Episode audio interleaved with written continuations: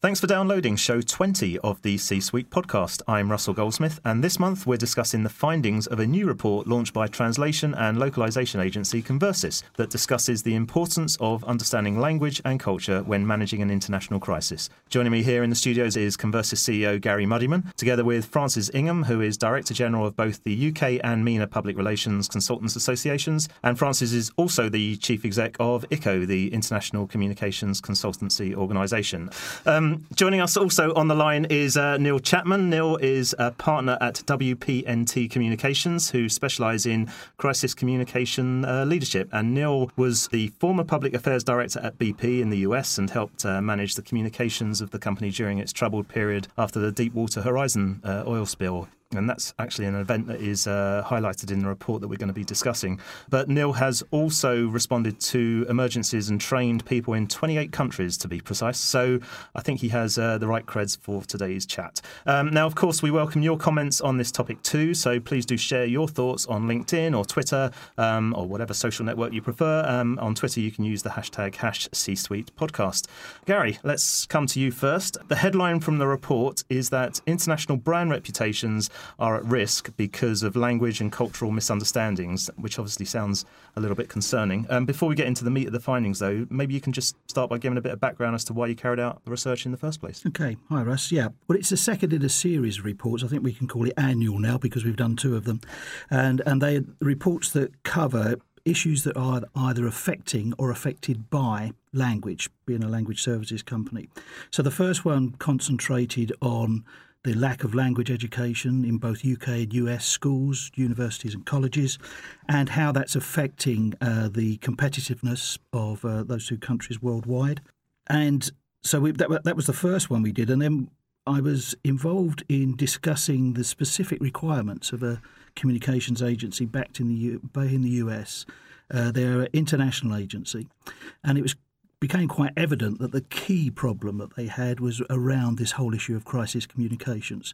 So then that became the second second report that we that we did, and uh, the research has been completed and the report is now ready. Excellent. Well, we'll go into sort of quite a bit of detail of, of the report as we as we chat through. The key stat that stood out for me, though, was that almost half of the respondents, and so so this was U S and, and U K, mm. half of the respondents admitted to having experienced a cultural faux pas due to a mistreated or wrong cultural reference in a campaign. But in over sixty-eight percent of those cases, it led to severe, uh, severe ramifications. Why do you think that, that figure is so high?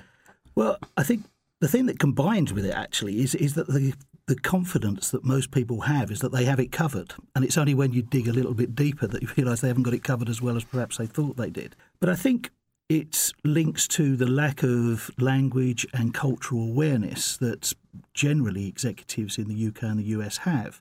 I talked just a little while ago about the previous report we did with the lack of language education. And one of the best ways to understand the culture of a country is to really understand their language. And I think that that whole attitude, if you like, affects us.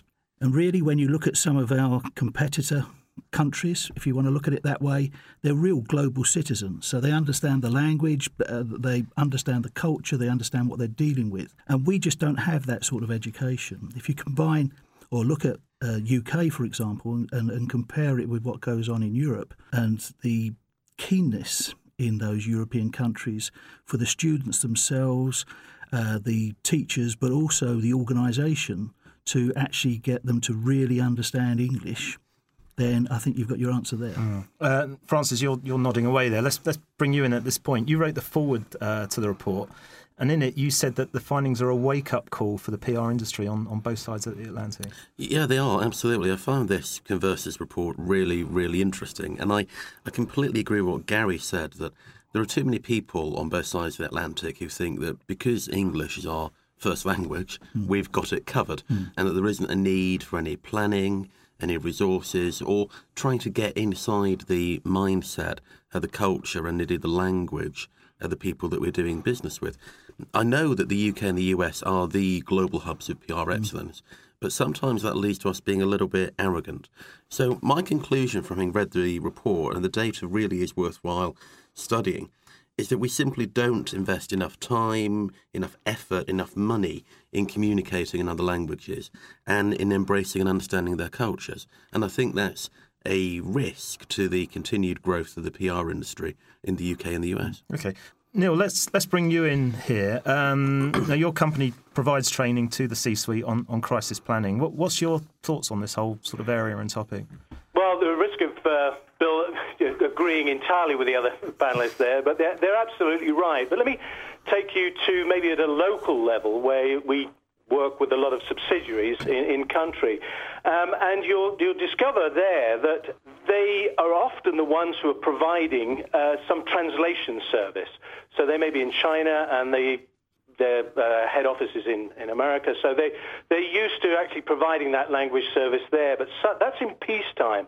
When they hit a crisis, the centre suddenly expects them, when they're very, very busy, to provide the same service, whereas in fact it should revert then to the centre who can actually take away that burden uh, from them when they need help.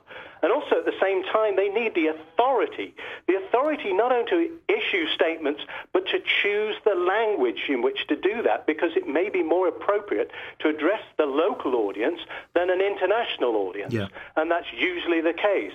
So you do find that many companies haven't quite worked out the authority levels and how they would help each other during a crisis, and language, both orally and written, is part of that. So when we train with them, we do encourage them to think, go through the motions of what they would do and to discover the gaps in their plans. But also, on a very practical level, say they're going to head up a press conference in, in, the, in the country where something has gone wrong. To go through the motions of doing that, if, say, the, the person who would represent the company isn't a master of the language, has to use an interpreter, to understand the dynamics of that and how that makes it even more difficult mm. to get messages across. In some countries, it has to be the most senior person in country. That's the case, and they are expected to be there, even though they might not speak the language. Yep. It, they just have to be there. But others, it may well be the case of you can actually bring someone in, it's more appropriate to bring someone lower down in the organisation who has got the language skill. Interesting. Uh, it's probably a good time to play a clip uh, from an interview I did last week for um, for this podcast. I met, I met with Simon uh, Waldman, who is a former editor of numerous B B C T V and uh, radio news programmes. Simon was speaking in the Crisis Comm stream at P R Week's uh, P R three sixty Global P R event last week um, that I attended, and I managed to grab a couple of minutes with him after his session. I started by asking him whether, in his experience, he felt that spokespeople for international brands were prepared globally rather than locally. Uh, the short answer is no, and the slightly longer answer is it really depends on the crisis that they're dealing with. If the problem facing the brand or the company or the organisation is a national one, then they are very specifically prepared uh, and prepped and rehearsed to address the market that the problem has arisen in. The problem comes, of course, when unknown to them, what they say which works for, say, the U K market can go horribly wrong or be misinterpreted in another country. When the crisis is kind of global, even existential, then you often find that the spokesperson is prepped to deal with an international audience, and sometimes that means that some of the nuances are lost on the individual national audiences. Neil, that last comment from Simon leads nicely onto an incident that's actually flagged in the Conversis report, which talks about the B P Deepwater Horizon spill in the Gulf of Mexico back in April two thousand ten. Now, I appreciate this has been looked at by many a P R journalist. Um, it's not it's not often, though, that someone who was in the mix of it is in a studio or, or on the line, uh, in this case, um, discussing the topic of a cultural faux pas. And, of course, I appreciate, you know, there's sensitivity, of course, with the issues, given eleven workers lost their lives in that disaster. Um, but... You know, the, the key issue that people quite rightly took offence to when um, the C E O at the time, Tony Hayward, used the phrase, "I'd like my life back," um, at the end of a T V news interview um, when he was made, meant to be making a public apology. But then following that, as, the, as it's described in the report, The then B P chairman, Carl Henrik Zvarnberg, followed that up with a cultural faux pas when he tried to translate a phrase from his local or his native Swedish. Um, and I'm not even going to try and pronounce it correctly, but it was basically like a figure of speech that means something like the common person. But Zvarnberg uh, ended up by saying, "We care about the small people."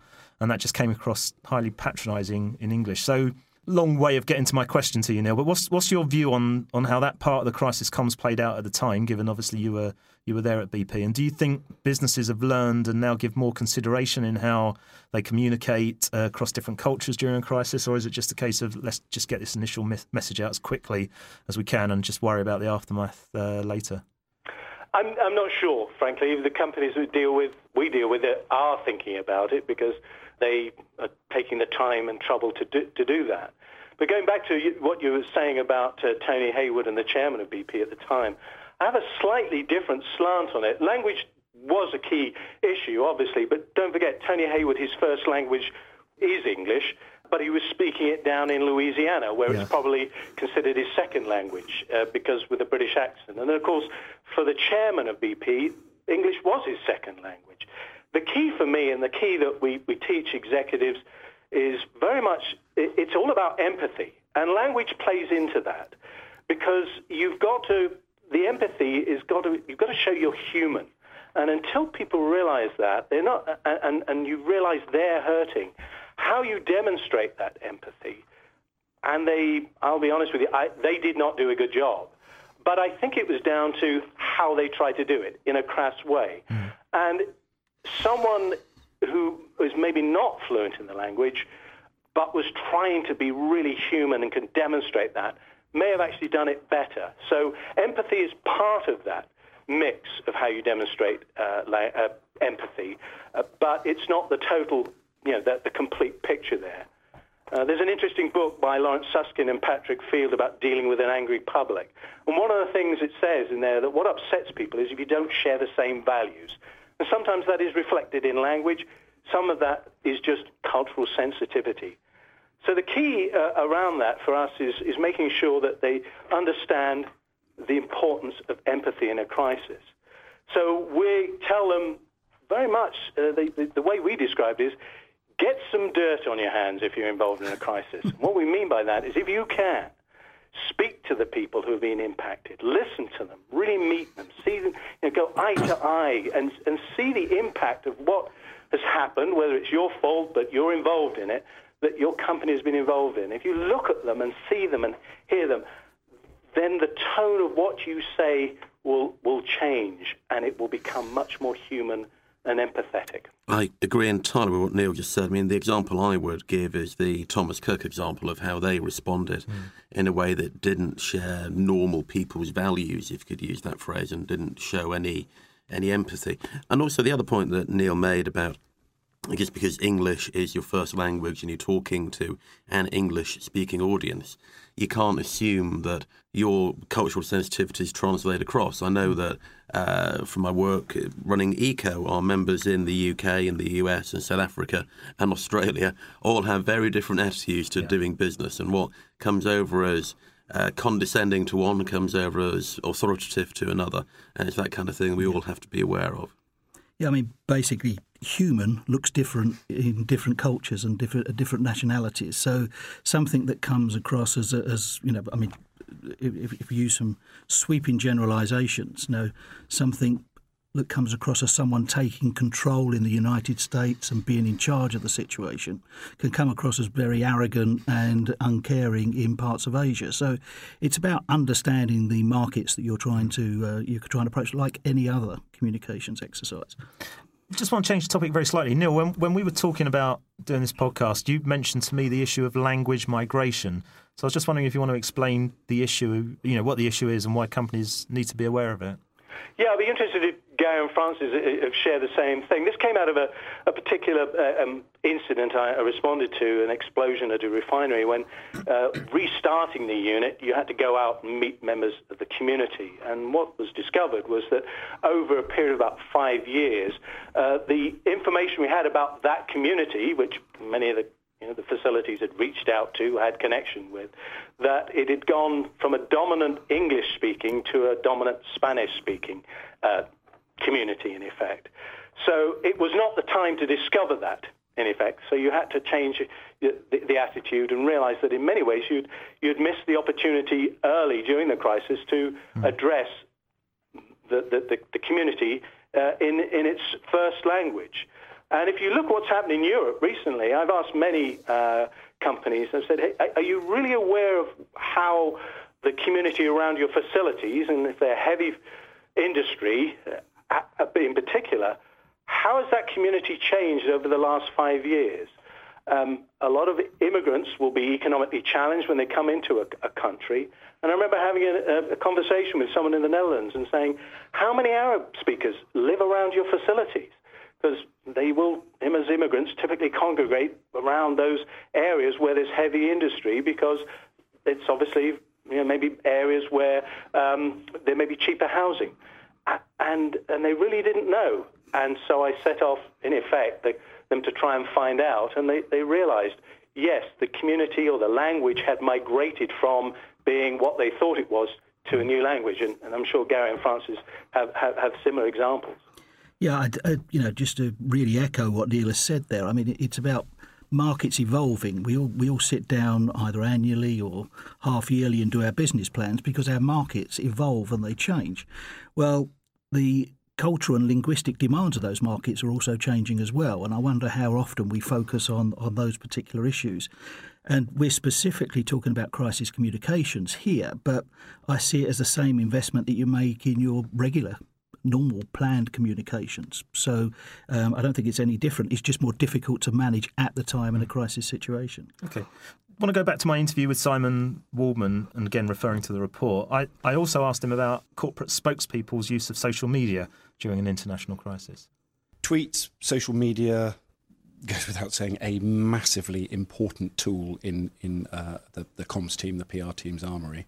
The ones who do it well are the ones who write something, create something for the spokesperson, for the chief executive, for the M D, that feels like it comes from the M D, the spokesperson, as an individual. Mm. The badly written ones you can see through a million miles away. That's corporate speak. That's the P- that's the P R team writing what they write, and it doesn't sound genuine, and it doesn't sound like it's from the heart.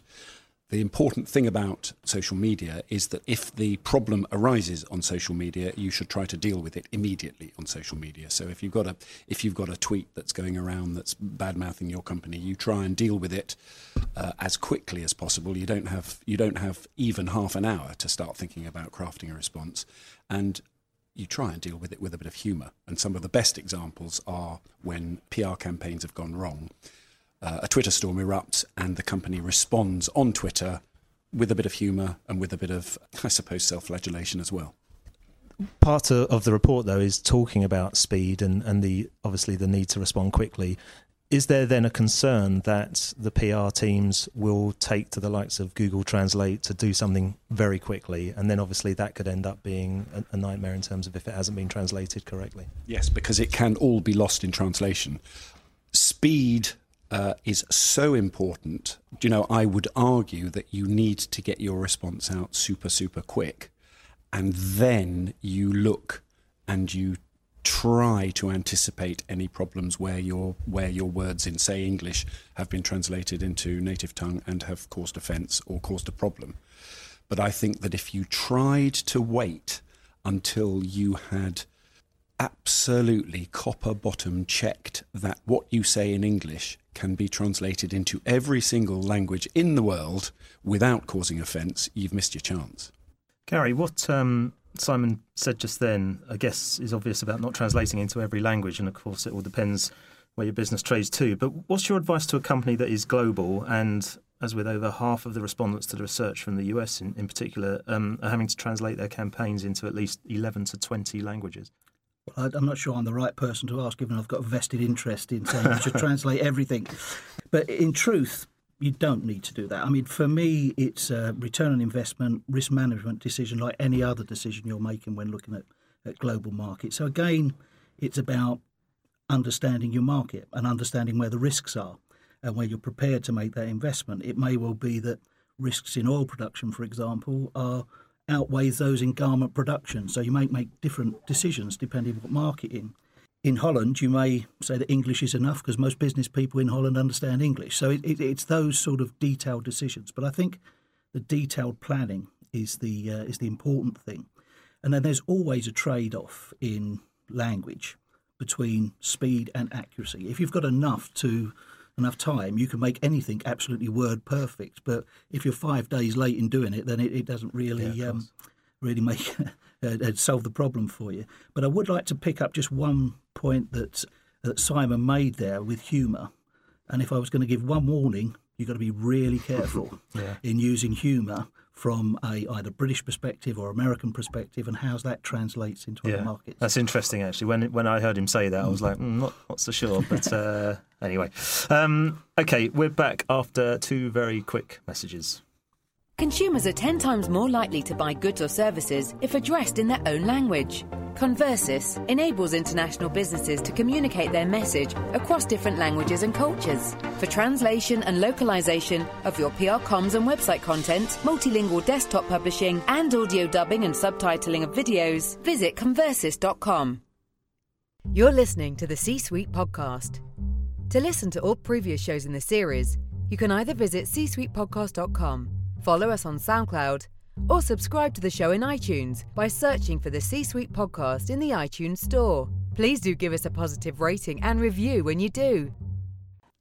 Welcome back to show twenty of the C-Suite podcast, where we're talking about a new report that looks into the uh, importance of understanding language and culture when managing an international crisis, with my three guests, Gary Muddyman, Francis Ingham and Neil Chapman. Now, before we carry on with our chat, I just want to give a quick plug to the next show uh, next week, and I'm here to talk about another report called Joining the Dots, and that's been uh, jointly published by the Chartered Institute of Management Accountants and the American Institute of Certified Public Accountants. The report investigates the effectiveness of C-suite decision-making in global organisations and suggests that senior leaders are struggling to make effective decisions um, in many cases. Um, Francis, I know this is off topic from today's chat, but I've, I've read that report and it's actually pretty damning. It says the large majority of senior leaders battle against bureaucratic decision-making processes, siloed and short-term thinking, breakdowns in trust and collaboration inside the organisation, and difficulties with uh, translating ever-expanding volumes of informing uh, into uh, relevant knowledge. Uh, do you see any of this in the comms industry you represent at all?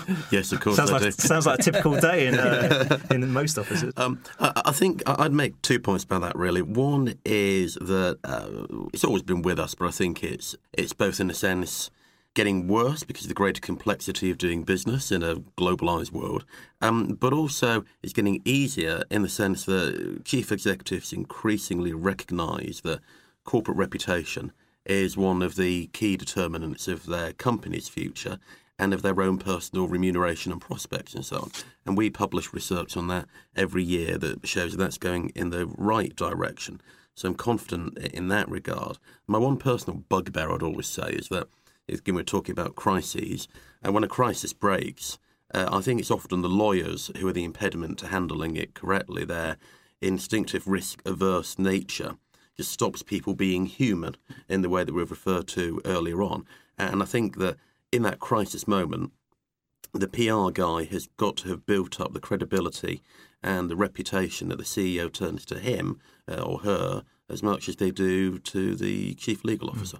You can tell you you do this a lot because you expertly brought it right back into the topic of today's podcast. So Thanks very much. Thank you very much for that. So more on that in uh, in show twenty-one. But back to today's topic. Um, I want to move on to the area of international media monitoring, and in particular social media monitoring. So um, I want to come back to you, Neil. I'm just keen to find out what your take is on, on that. Not just trying to monitor all the comments Um, and understanding their sentiment in different languages, but in how and when to respond to it all as well.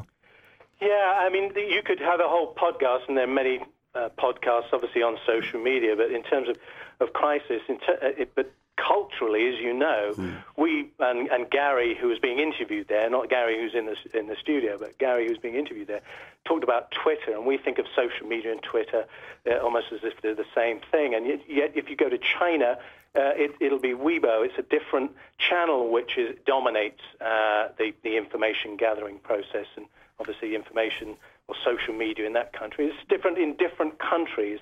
Russia, different picture, and Brazil are different. So it, it, it's not just the language. It may well be the actual channel. But when you get down to the nitty-gritty of, of, of the plans, uh, building on what Gary said and looking at the detail and what Francis said, is sometimes you, you find it's the responsibility of the centre to monitor social media.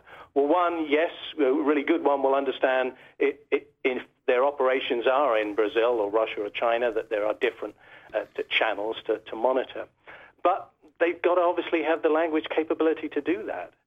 Um, and the way we look at social media in a crisis is we, we, we tell people to think of it in three ways. Monitoring. You've got to be listening to what's being said because, one, it can give you warning of, of, of issues, and that's what happened in the B P spill. It could give you warning ahead of time, ahead of getting a call from the media that there was a, there was a problem out there.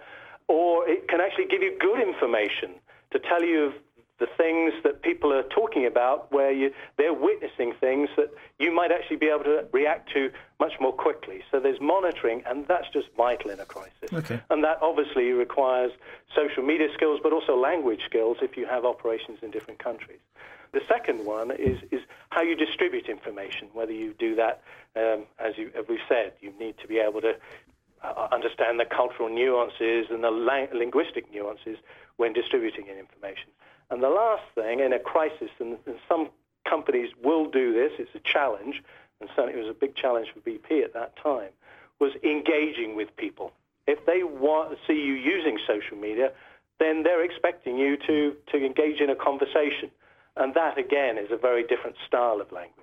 I'd only pick up on one thing with that, which is to say that I saw the figures in this Conversis report about uh, spend on monitoring and the difference between the U K and the U S, for example. Um, we simply don't spend enough money uh, monitoring what's going on out there. And in a time of crisis in particular, that's a real drawback. Are you talking about monitoring in general, monitoring yeah. in different languages? Yeah, all, both, all of it. Both. Uh, yeah, monitoring yeah. in general, monitoring in different languages, social media and elsewhere. Yeah. As an industry, as a, a corporate body, the U K, if you like, just doesn't spend enough on mm. this. Mm. There's another area I wanted to look at, one of, probably one of the most important parts of the report, actually, um, which is where it looked into the speed of response, which, again, something Simon touched on in the, in the clip we played earlier. Gary, I'm guessing this is the key bit when it comes to organisations and their crisis comms agencies having the resource to, or, or the resources available, I should say, to get those localised messages out in a timely manner. Now, again, looking at the stats, over ninety percent of respondents said they provide a holding statement in a local language within five hours, but the follow-up statements take a little longer, as, as you would expect. thirty-six percent uh, do so between two and six hours, twenty-seven percent between six and twelve hours, and then twenty-four percent between twelve and twenty-four hours, which, again, coming back to the topic of social media, can be quite a lot of time. You know, by the time that's out there, things have already started to sort of take a life of their own. Would you say that's the biggest challenge? I do. I, I, and, you know, with the, with the growth of the phenomena of citizen journalists, this is only getting worse or more difficult to handle. And I think picking up Uh, on what Francis was saying earlier on, this, you know, the, the, the social media has changed the ballpark in terms of the way organisations need to handle this.